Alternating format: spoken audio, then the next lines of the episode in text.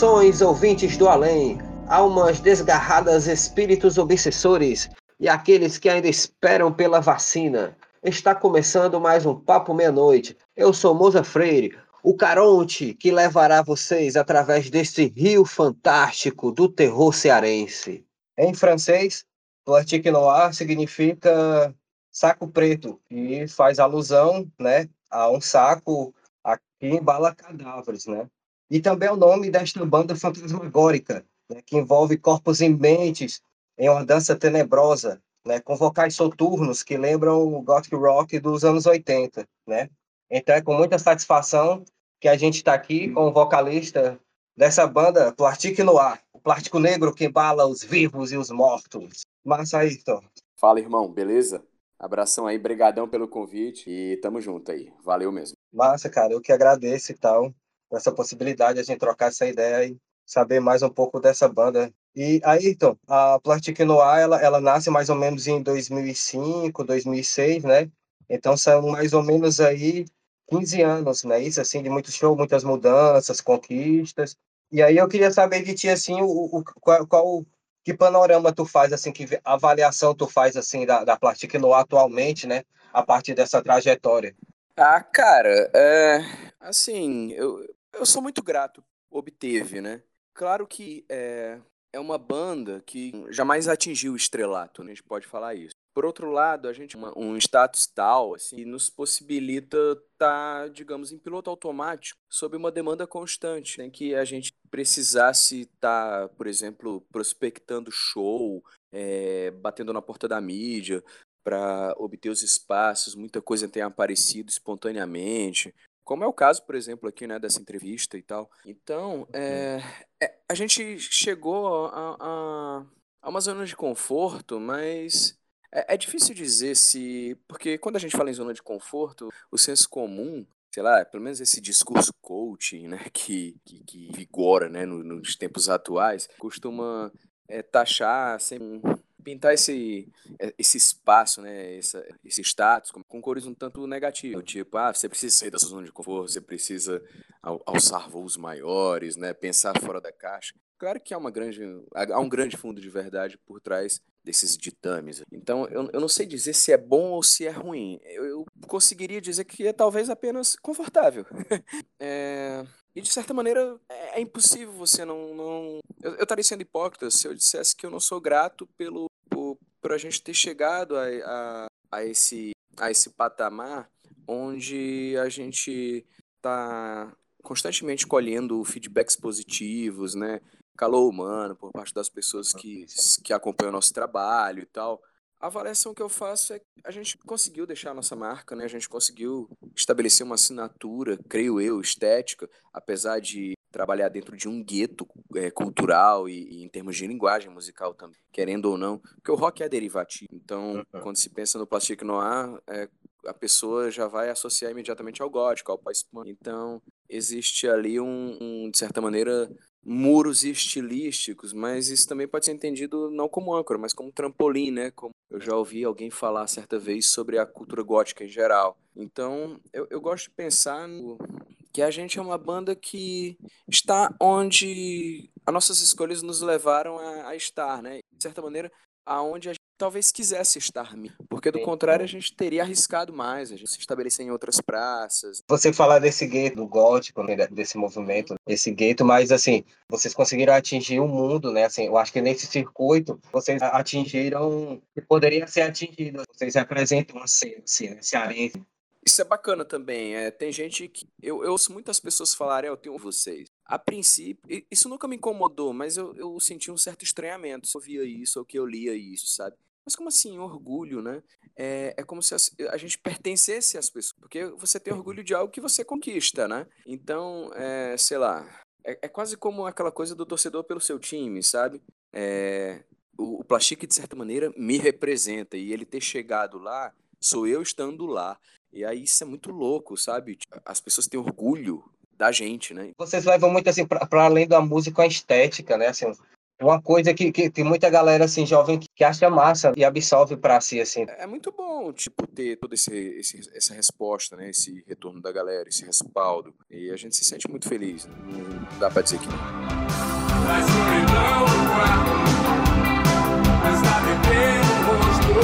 O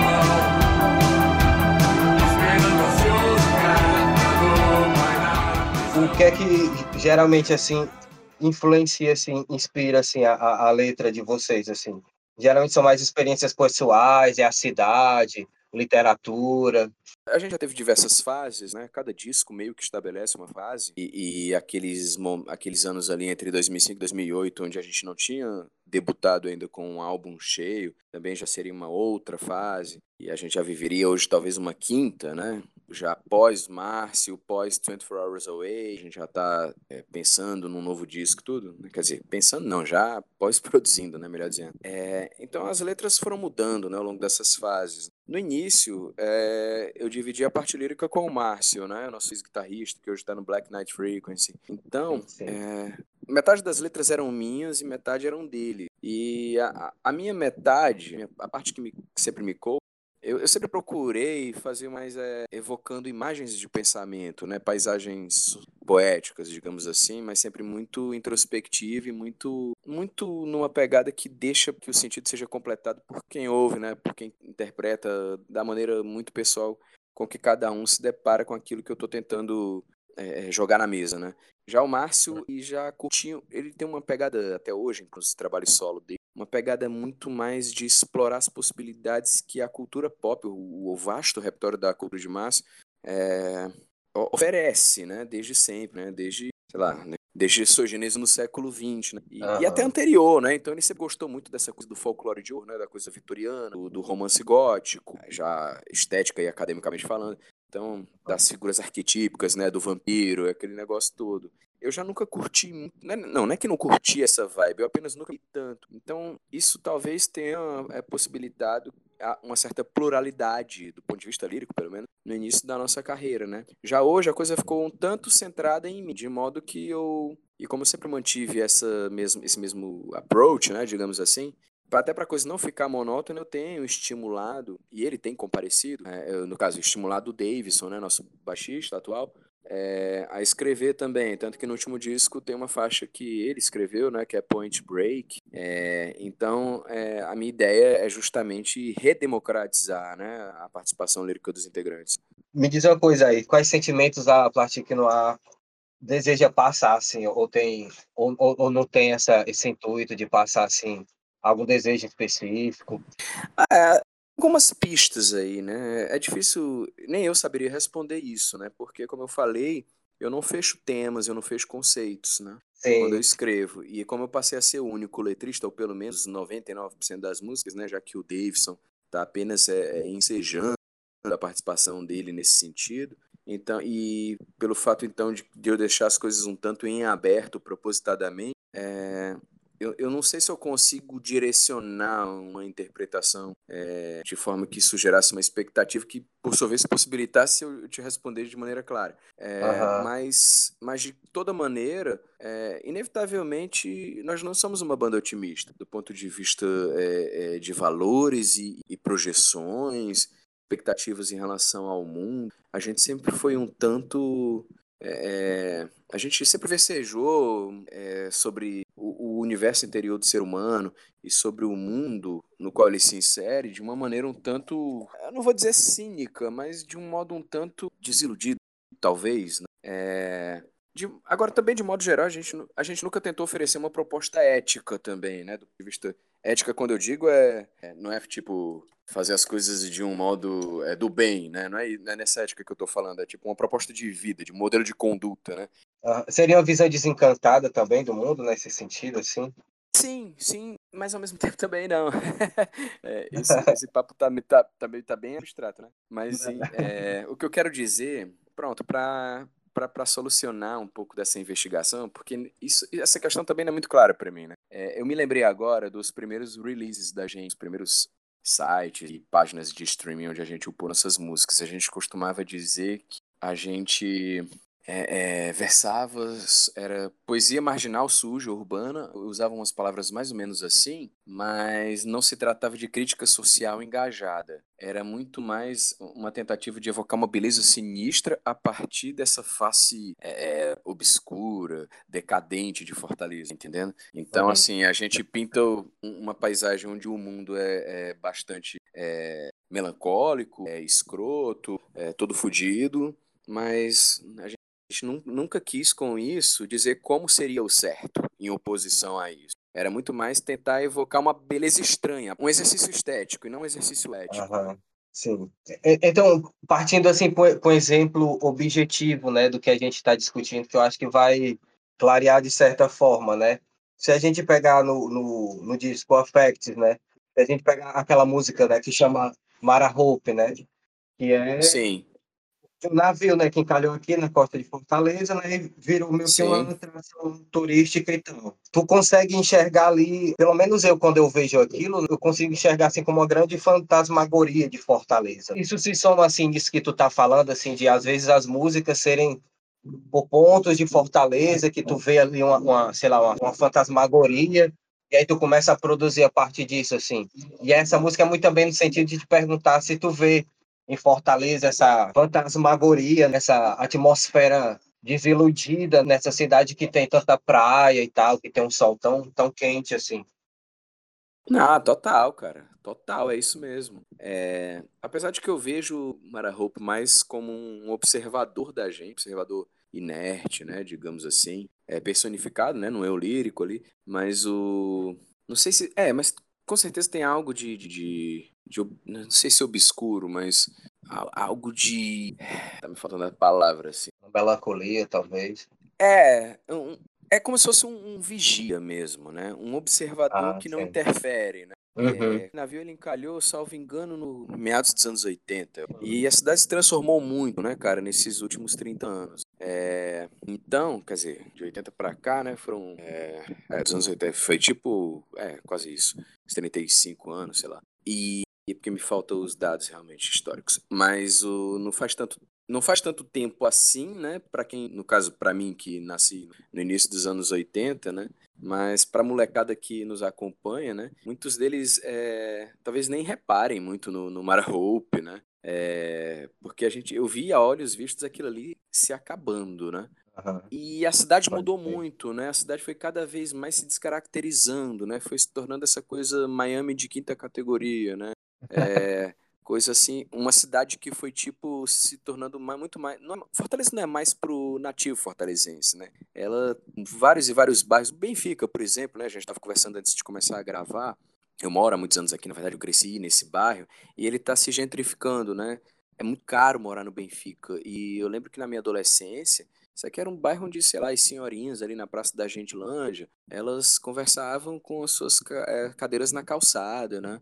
É, o centro era diferente, a orla era diferente, então muito arranha-céu, né, de, de pastilha, né, arquitetura mais é, mais fast food, né, que, que, que, se pode imaginar, coisa muito igual, muito para emergente novo rico italiano que está atrás de prostituta, né, é, vim, enfim, curtir seus rolês meio tóxico. Então, é, Mara Hope é um pouco observador de tudo isso, né? Mas a gente poderia eleger outros ícones da, do, da nossa paisagem, né? A catedral também cumpre um pouco esse papel, né? O centro da cidade à noite, ele é muito apaixonante nesse sentido, né? Da beleza incômoda, como você situou muito bem, né? É, a gente pode eleger vários vários checkpoints nesse sentido, sim. E a gente certamente explora isso no, no, no, nosso trabalho, né? A gente tem um disco em português que deve sair depois do álbum, é, onde, eu, onde eu falo muito disso, né? A música, ela nunca foi tocada ao vivo, na verdade nunca, mas ela se chama swell, é um termo é, até é, náutico, né?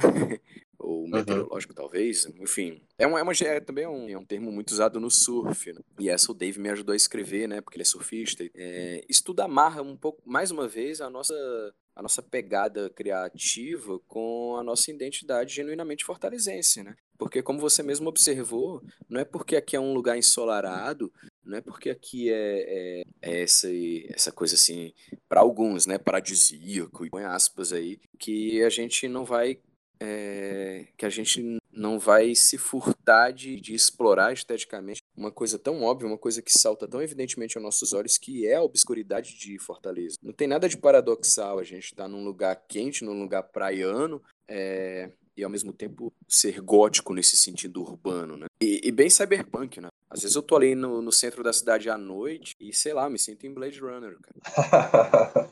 eu sempre fico com essa sensação nas feiras, assim, sempre nesses filmes cyberpunks, assim, sempre tem aquele momento das feiras, né? De ter um monte de gente vendendo e se alimentando, assim. Pois é. A minha pegada lírica sempre foi muito mais essa, né? Um gótico, a face oculta da cidade, né? E nem tanto essa coisa do, do, do, vampirão no castelo e das mansões mal assombradas e etc. Então é isso.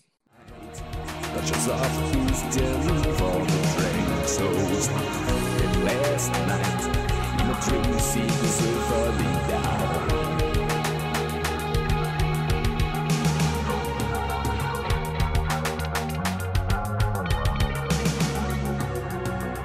como você enxerga assim, se há uma cena gótica no Ceará e tal? Quem é essa galera que acompanha os shows, o Plastic Noir?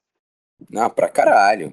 Eu diria que essa tá sendo a primeira vez. Infelizmente apareceu uma porra de uma pandemia para fazer tudo, mas essa, esse vinha sendo o primeiro, talvez o primeiro momento em que a gente tem a coisa mais próxima de cena que já houve por aqui, né? É, inclusive me convidaram, né?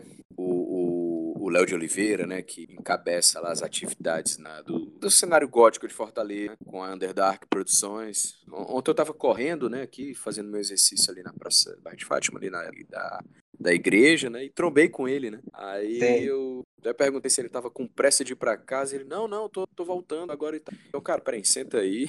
Aliás, vamos sentar aqui na, no banco e vamos trocar uma ideia né, cada um na pontinha do banco, né, respeitando Sim. o isolamento, para, enfim, para a gente se situar mutuamente da vida, né. E eu cheguei a contribuir para um zine dele com uma história, porque eu também produzo em quadrinhos, né, eu sou artista visual e tal, e Nossa. até eu já era isso bem antes de ser. E, e aí, nesse, me convidou uma vez para desenhar para o zine, nesse, nessa minha participação eu fiz uma historinha em, de uma página, né, em oito caixas, contando um pouco da de todas as fases, sabe, do cenário gótico de Fortaleza. É, o Zinho era o ossuário, eu acho. É porque ele tem mais de uma. Ele tem mais de uma produção em termos de Zinho. Eu acho que foi o ossuário, enfim.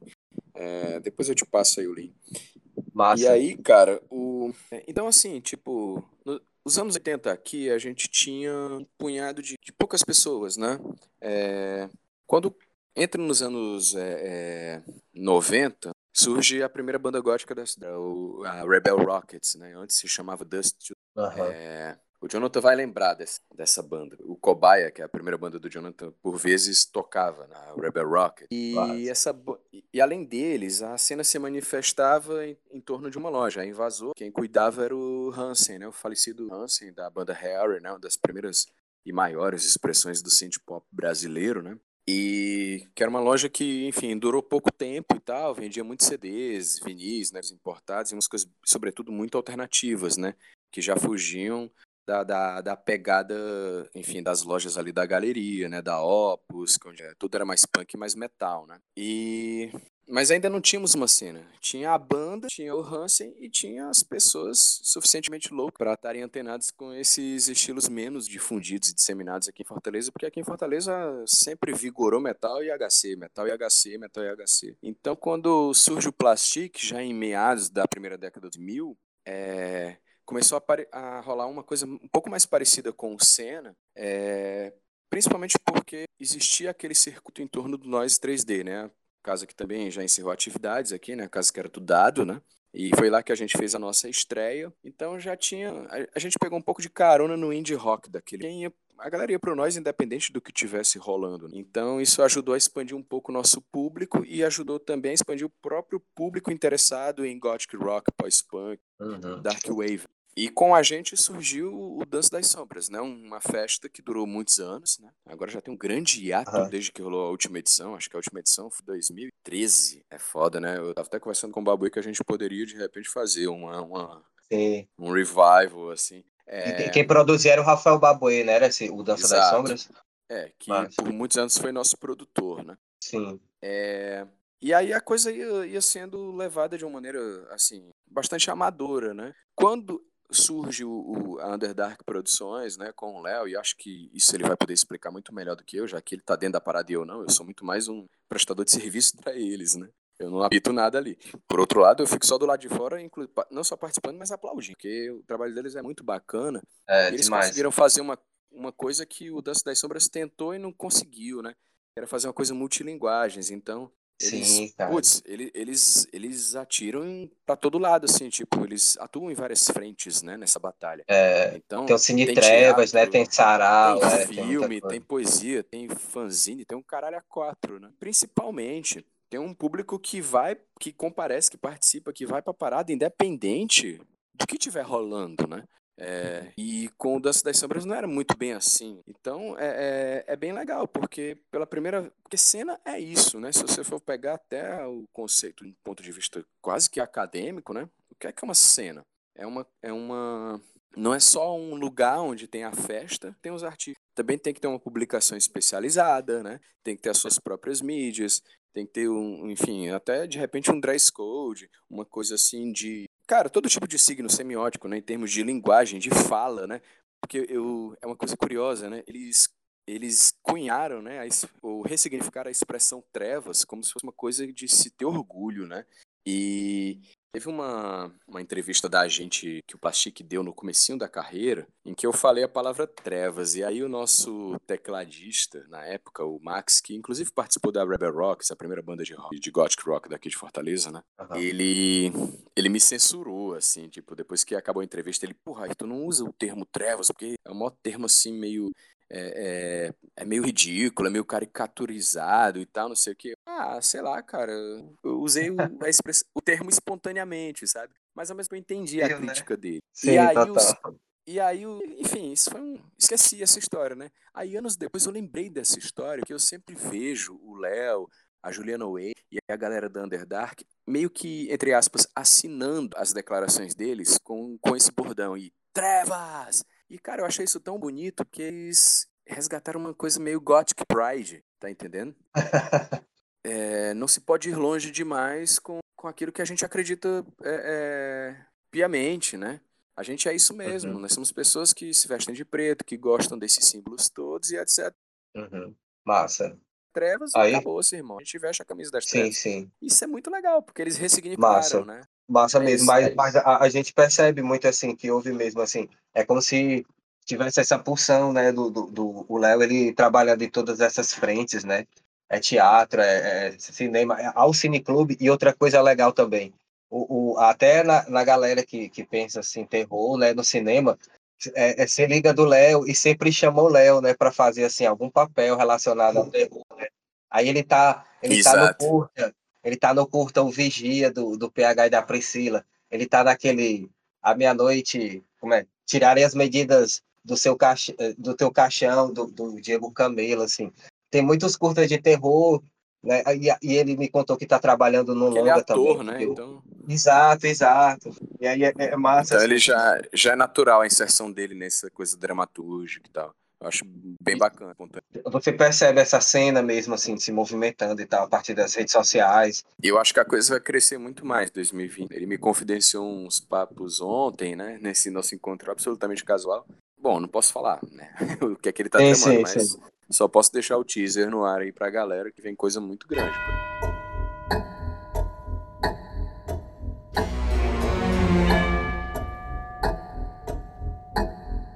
Aí, então, tu tava falando assim no começo do, do, da, da entrevista, na zona de conforto e tal de vocês, mas assim, vocês já rodaram assim pra caralho mesmo, né? Tipo, vocês já foram para muitos festivais, tanto os nacionais quanto internacionais, assim. Sim. E aí eu queria que tu falasse um pouco assim desses circuitos, assim, né? Quais foram os maiores festivais que vocês já foram, assim, tanto aqui do Brasil como no exterior e tal. Contar dessa experiência assim de circular com a banda, trocar ideia com galera de fora. É, assim, cara, os maiores às vezes acabam nem sendo, muitas vezes são, mas acabam às vezes nem sendo os mais significativos. Então, assim, puxando de cabeça, é, tem, tem pelo menos uns dá para responder essa tua pergunta de quatro exemplos, assim, não só de festivais, mas de modelos de festivais, sabe? Então, por exemplo, é, depois que a gente lançou o Dead Pop, nosso primeiro álbum, não foi nosso primeiro disco, mas foi o primeiro álbum full, né? Ali em 2008, a gente começou a circular pra caralho com, dentro da, daquele circuito de festivais que é, eram, eram produzidos né, pela, por uma associação que acho que não, talvez nem exista mais, chamada Abrafim, Associação Brasileira de Festivais. Né? E aí os, os festivais assim mais fodas do Brasil estavam associados, então quem tocava em um acabava tocando nos outros, sabe? E tinha um pessoal aqui em Fortaleza que era muito inserido, né, né, né nessa, nessa rede, né? E andava ali lado a lado também com o Fora do Eixo. Então eles estavam é, animados, né, entusiasmados com o nosso surgimento ali, porque era uma coisa não, não diferente do que já tinha sido feito em termos de música no mundo, claro que não, porque o gótico existe no final dos anos 70, né, mas pelo menos aqui em Fortaleza e, de certa maneira, para o cenário brasileiro era um pouco inusitado. Então, eles, pá, vou colocar o plastique aí vendo o que dá, né. Aí nisso aí a gente rodou, sei lá, o Abril Pro Rock, alguns daqueles festivais de Goiânia, né, como o Bananada, a gente tocou na Virada Cultural de São Paulo, do Sol, né, em Natal. E aí nesses festivais realmente a gente teve contato com muita gente grande, né? É, no Festival Calango, em Cuiabá, por exemplo, né, a gente tocou ali com África Bambata, não, Bambata foi no Abril Pro Rock. É, e nesse Abril Pro Rock também a gente tocou com o Pato Fu, né? Em Cuiabá a gente tocou com Emicida. É, e no Do Sol, em Natal, a gente tocou com The Donas, é, Forgotten Boys. Então, é, a gente tocou com bandas de outros estilos, né? Em geral, ou quase sempre, a única banda gótica do line-up em todos os dias de cada festival era só a gente. Você pegava os três, quatro dias às vezes de um festival, a única banda gótica era a gente. E foi massa isso, porque a gente pegou o know-how, né? A gente ficava assistindo shows ali do os demais shows ali da beira do palco e já copiava modelo de pedal, né, equipamento, a forma como a banda passava o som. E foi, de, foi aí que a gente começou a tentar, talvez sem jamais ter conseguido, mas pelo menos a tentar se nortear a fim de se tornar uma banda grande um dia. Né? Então, esse, esse circuito foi importante. Né? É, só que aí esses festivais eles eram muito amparados, e não há nada de errado nisso, pelo contrário, é, mas eles eram muito amparados por verba pública, né, por editais e tal, que eu acho uma forma extremamente legítima e necessária né, de se vanguarda né, e de memória Sim, também. total.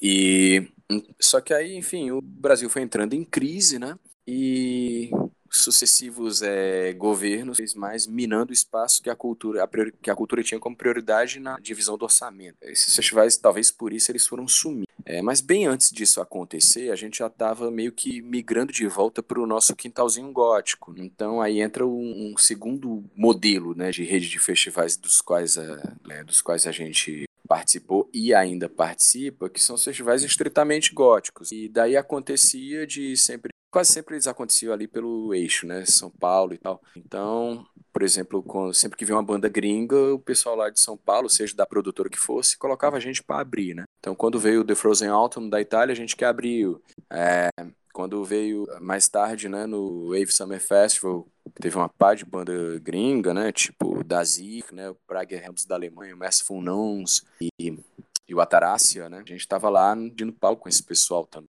Mais tarde, com e agora já mais recentemente, né, a Deepland Fe... o Deepland Festival levou a gente para abrir o show do Two Witches, né, a lendária banda finlandesa anos uhum. 80, né, gótica. É...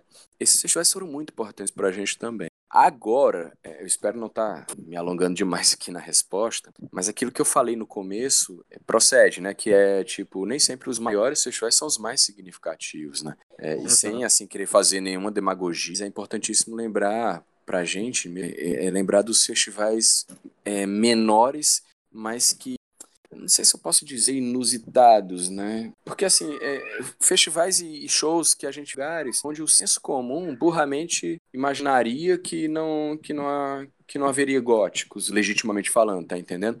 É, sim, sim. E repito, não é, por exemplo, é, Campo Grande no Mato Grosso do Sul, aquele show que a gente fez lá foi mágico sabe? É, assim como em Manaus, né? E não que a gente não esperasse que houvesse, que fosse haver góticos lá. Claro que a gente esperava e claro que a gente é extremamente legítimo que uma subcultura global, né, se manifeste em qualquer cidade do mundo, né? Eu digo isso porque É, eu lembro que a Vice, uma vez fez uma matéria sobre os góticos de Manaus e meio que num tom claramente de querer ridicularizar esse fenômeno, né? Como se não pudesse haver góticos ali na, na, na região norte do país, né? É, uhum. e foi muito do caralho, a estrutura foi foda, né? Então, quando eu digo assim, inusitado, é por são cidades onde, cuja cena não comporta tantos entusiastas assim em termos de números, né? A ponto de se esperar que um dia o Plastic Noir fosse bater lá, mas os caras se esforçaram e levaram a gente. Então era festa que talvez não tivesse nem 150 pessoas, nem 100 talvez. E no entanto a gente tava lá. E aí a gente passou o fim de semana de rolê com a galera da cidade. É, eu lembro que depois do show de Campo Grande, no Mato Grosso do Sul, a gente saiu da casa do show e numa vibe completamente assim, digamos, é, quase que adolescente, embora já não fôssemos mais adolescentes, a gente, a, a gente passou a madrugada numa praça, show, é, enchendo a cara, tá entendendo? Coisa de virar madrugada Sim, em praça bebendo. Mesma coisa a gente fez em Juazeiro do Norte, depois que a gente fez o nosso show lá no Centro Cultural do Banco do Nordeste. A gente amanheceu com a galera na praça, bebendo e conversando merda. E eu tenho um carinho enorme por esse tipo, por essas participações que a gente fez, né? Por, esse, por esses eventos, né? São eventos grandes? Não, foram eventos minúsculos. Deu pouca gente, mas tá entendendo o significado humano mas foi intenso. De... né? Teve encontro, né? É, cara, teve o componente humano, teve aquela coisa de você. Caralho, a gente.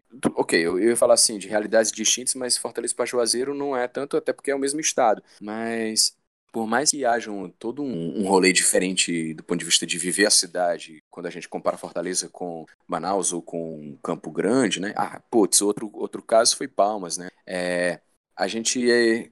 Tipo, e aí, o que é que vocês fazem para se divertir? Como é que é a cidade de vocês? Vocês gostam daqui? Vocês não gostam? Por quê e tal? É, o que é que se come. Então tem essas diferenças. Mas aí o que é que nos unia? O fato da gente gostar do mesmo tipo de música. Então, uhum. por vezes, e, é, esse tipo de coisa é, é, oferece uma, uma experiência muito rica, né? E, e, nesse sentido também foi a turnê latina, porque de certo modo o Brasil ele é muito desvinculado do resto da América Latina. Tem a questão do idioma aí, né, que é diferente, todo mundo fala espanhol, menos a gente. Então a gente não saca muito, às vezes, as bandas que rolam no Chile, na Colômbia, no México, etc.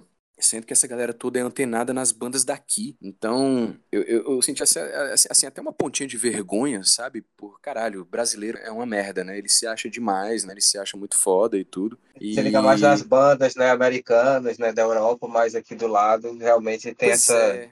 A gente se liga a gente dá as costas pro resto do continente e se liga muito mais no que tá além do oceano, né? O que é bizarro isso. E, e que nada, os caras, tipo, com casas muito bem estruturadas, com cenários extremamente férteis, com muita produção, com muitas bandas fodas e tal. Então, isso também foi uma experiência muito rica pra gente. Aí eu colocarei como quarto, sei lá, modelo de festivais que foram importantes pra gente nesses anos todos.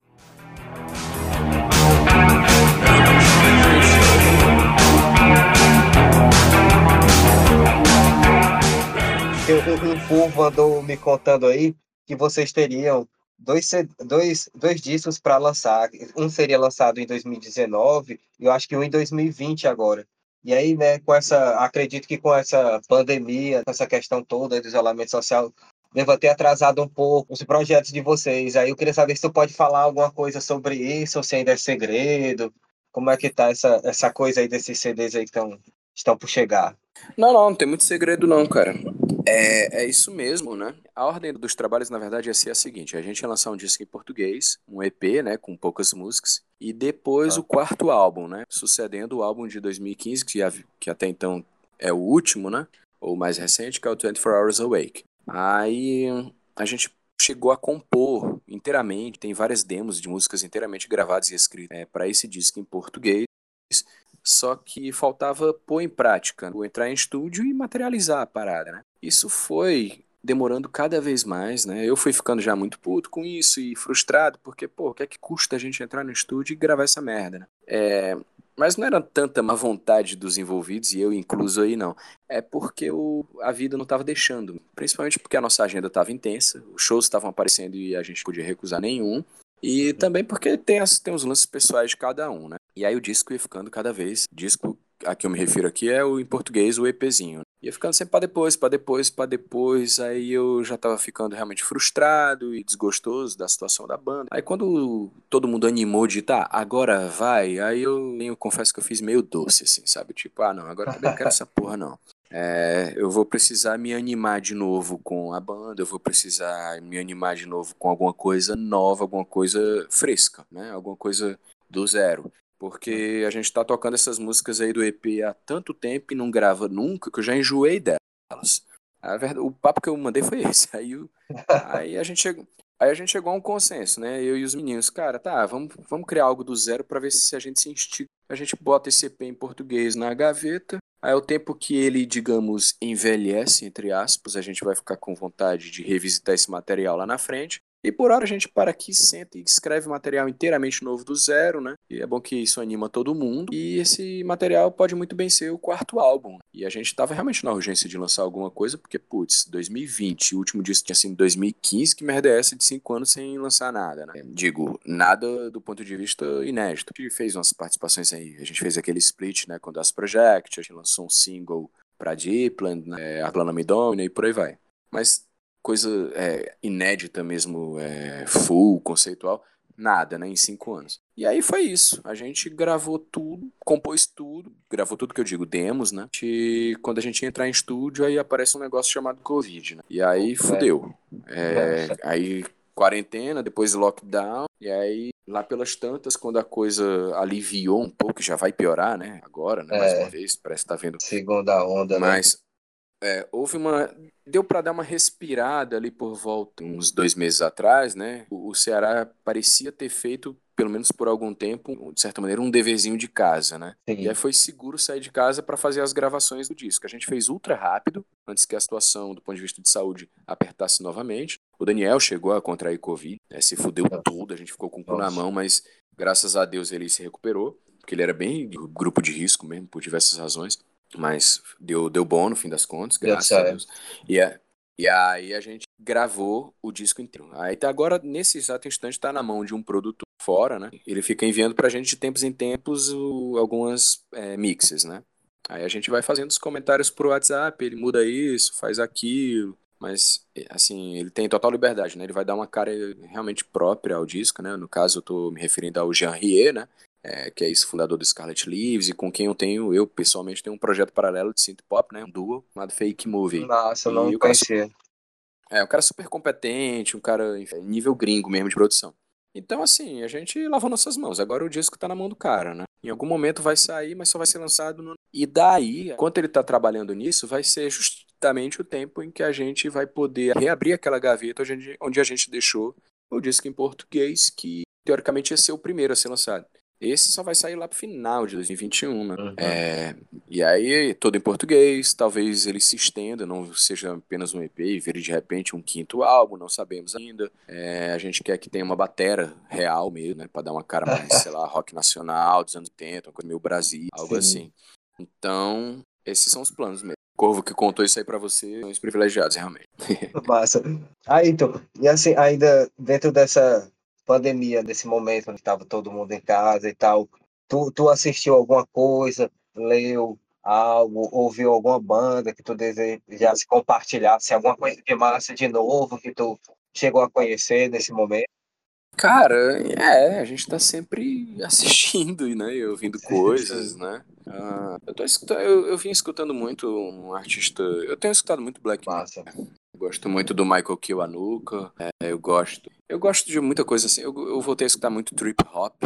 Eu tenho vontade de fazer uma coisa só. Tô até namorando um pouco com essa ideia. Eu debaixo já na, na- nessas produções que por vir aí, né? Que são o outro disco do Plastic e mais umas duas, os dois singles novos aí do Fake Movie. Eu pretendia explorar alguma coisa assim, mais puxando mesmo dessa coisa trip hop, né? Apesar de que se eu lançar qualquer coisa de trip hop nessa altura do campeonato, a galera vai, vai dizer que é trap.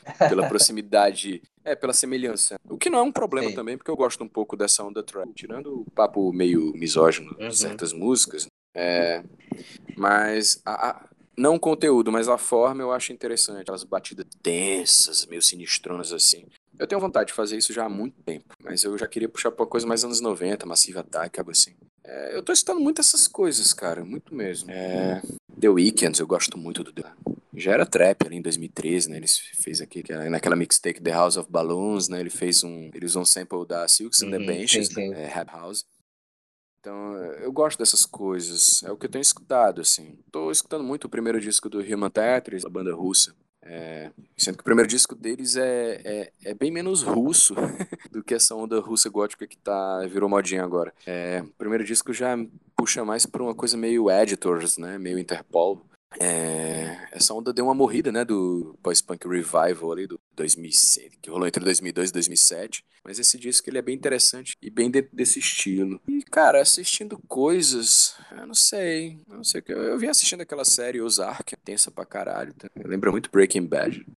Ah, eu tenho assistido muito YouTube, eu tenho ouvido muito podcasts, né? É, e eu tenho lido muita coisa assim na seara esotérica, eu sou um cara espiritualizado, todo, todo, todo esse papo material de ocultismo é um, é um assunto sobre o qual me deu, venho me debruçando pelo menos uns 9, 10 anos. Sempre tem algo novo pra ler nesse sentido. É isso, é isso. Eu tenho lido muito sobre espiritualidade terrosa, né? Espiritualidade que é goéticos, de Kimbanda, telêmico, esse papo tudo. Massa. E aí, pegando aqui, já anotando também todas essas referências e indicações de banda que tu passou. E a gente tá Uhum. chegando ao fim, aí eu queria agradecer mais uma vez, assim, pela tua Massa. participação. Acho que foi um bate-papo bem massa, assim. Opa, eu que agradeço. Deu pra, Foi deu legal pra pegar, assim, vários momentos, né, do Plastic no Ar, foi uma conversa bem aberta. Deu pra Deu viajar pra bem. né? viajar bem, assim. E é isso, assim. Massa, Legal. obrigado mais uma vez e foi muito bom. Show, show. Valeu aí. Tamo junto aí. O projeto Papo Meia-Noite foi contemplado pela chamada pública 09-2020 do edital da Secult For, junto com a Lei Aldir Blanc Fortaleza. Fomenta aos artistas, agentes culturais e profissionais da cadeia produtiva da cultura cearense.